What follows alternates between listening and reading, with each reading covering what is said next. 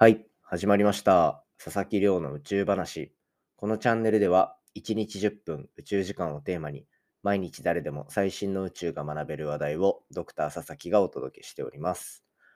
ということで、早速今日の本題なんですが、今日は過去3000年間のオーロラがどこに出現したのかっていったような計算が、なんとこう3000年間の間いろいろ残っている文献と一致するようなそんな計算ができるようになったというお話をさせていただきたいと思っております。でこれそもそもオーロラってあの夜空を輝かせるあの綺麗なオーロラのことなんですけどあれって宇宙から飛んでくる太陽が飛ばした何かしらの物質それが地球の大気にぶつかった時に光る現象なんですね。なので、こう、オーロラっていうのは単純に地球の中で完結してる現象っていうよりは、宇宙から飛んできたものが、ただ私たちに目に見える形で出てきているものなんですよ。なので、この宇宙話でも取り上げようかなと思っていて、まあそんなオーロラですね。なんと、昔には、京都でオーロラが見えたなんていう話もあったりするんですよね。で、そういったイレギュラーな現象っていうのは過去にもいくつか起きていて、そんな部分も全部まるっとこう計算によって明らかにすることができたというところで、今回はその研究について、そしてオーロラが宇宙からどういう影響をもたらしているのかなんていうところをお話ししていこうと思っているので、ぜひ最後までお付き合いいただけたら嬉しいです。はい。ということで、毎日恒例の近況報告になるんですけど、こう、ちょっと前ですね、いつだっけな、3週間とか1ヶ月前ぐらいに、あの、土日でベストオブベストっていうチャンネルとコラボしたタイミングがあったんですけど、その前後あたりで、あの僕、ポッドキャストアンカーで配信してるんですね。アンカーっていうポッドキャスト配信アプリがあって、そこで、えっと、いろいろ視聴者数とかの集計が見れる中で、なんか、全然しっかりと視聴者数がカウントされないみたいなタイミングがありまして、で、なんか、結構ツイッターとかの他のポッドキャストチャンネルとかでも、あれ、全然出てないぞみたいな。視聴者一気に逃げたのかなみたいな。そんな話が繰り広げられたりして、ちょっとだけ話題だったんですね。で、そうしたら、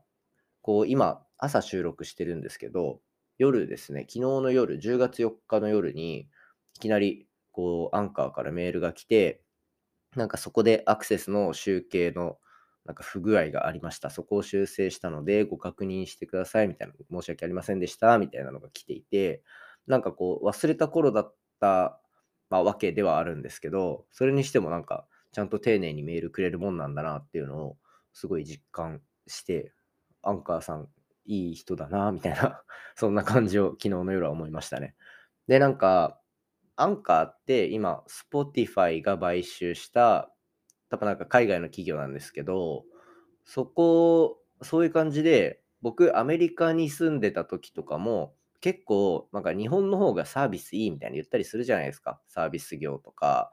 あの、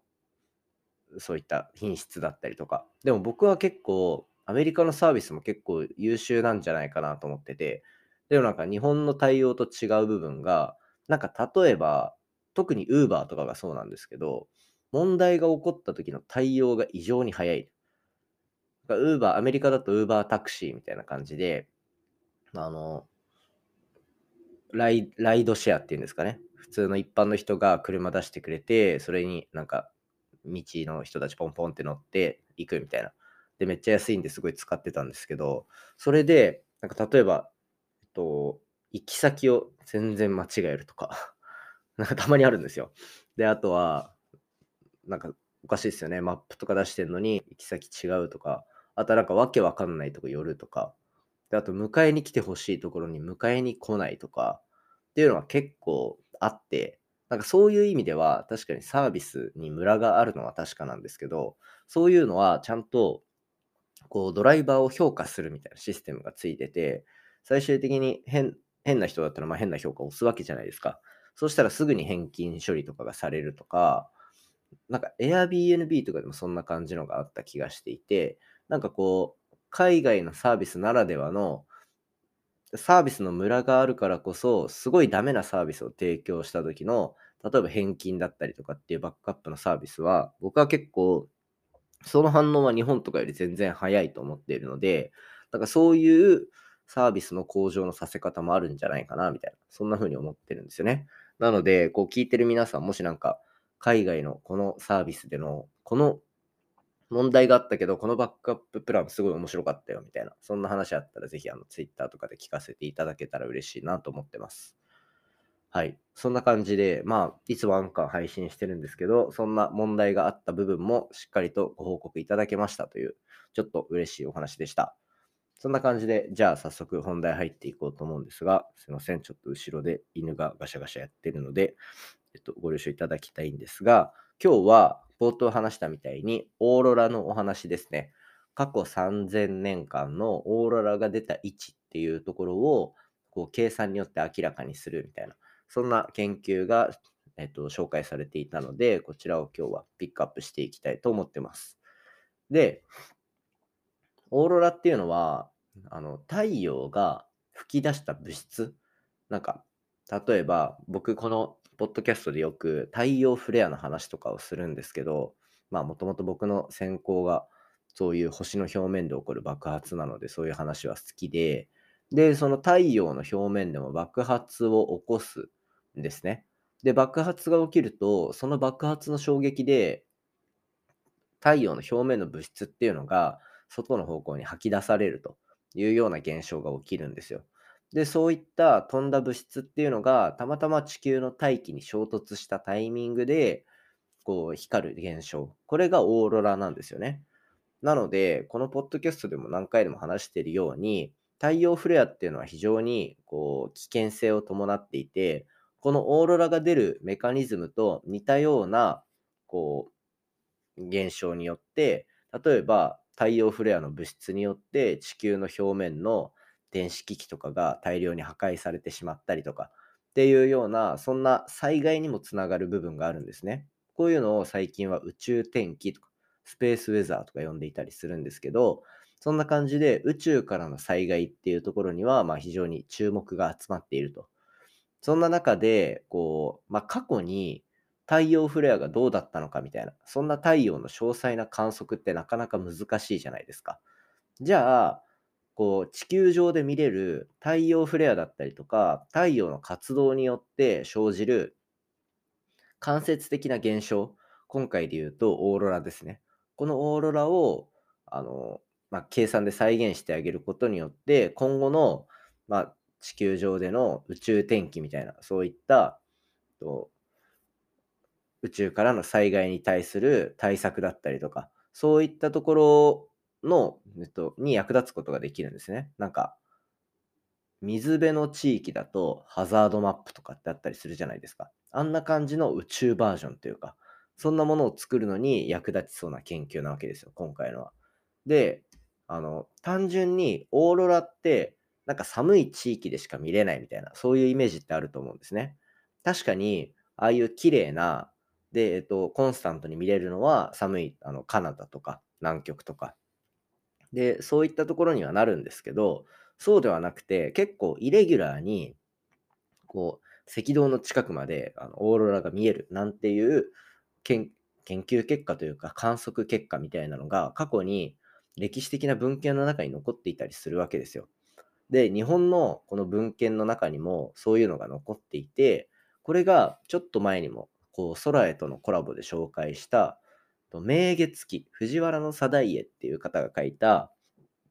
明月記っていう書物があるんですけど、その中で1204年の2月に京都で、あの、これなんて、なんかオーロラが見えたっていうような、そんな記述が残ってるんですね。オーロラが見えたっていうよりは、なんかこう赤いモヤモヤがこう空に出てきたみたいな。で、それ、で、やっぱその特徴ってオーロラと近いので、まあなんか今までの研究者の中ではというか、その記述っていうのはオーロラのことを言ってるんだろうな、みたいな。そんな風に理解されていたと。で、えっと、そんな感じで結構地球上のあのあらゆるところでイレギュラーにオーロラが見えるっていうパターンが過去あるんですね。なので、今回のこう国立極地研究所が出した研究では、まず地球上のオーロラが出そうな部分、あの、この感じでオーロラが出ていただろうみたいな3000年間の計算をしてあげて、その計算してあげたときに、やっぱりなんかオーロラが出る地域が一瞬ふにゃっとこう、イレギュラーなタイミングで広がったりするんですね。で、そういった、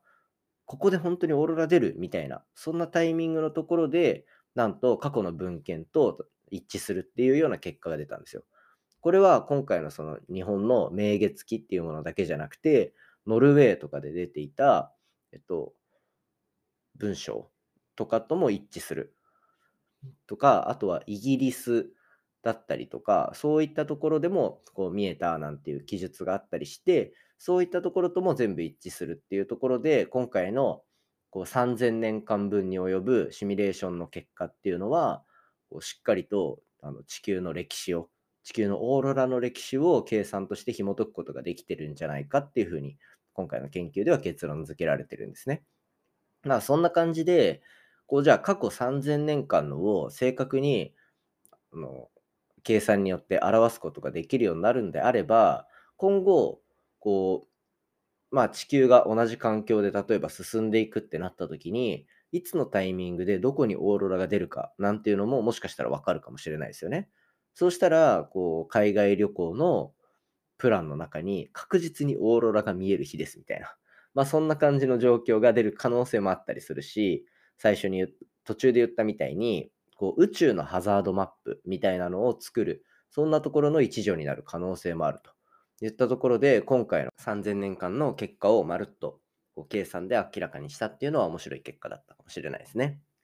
ということで、今回はこう3000年間のオーロラの出現っていうのを計算で明らかにしたというお話をさせていただきました。今回の話も面白いなと思ったら、お手元のポッドキャストアプリでフォロー、サブスクライブよろしくお願いいたします。番組の感想や宇宙に関する質問については、Twitter で募集しております。ハッシュタグ宇宙話、宇宙が漢字で話がひらがなになってますので、じゃんじゃんつぶやいていただけたら嬉しいです。それではまた明日お会いしましょう。さようなら。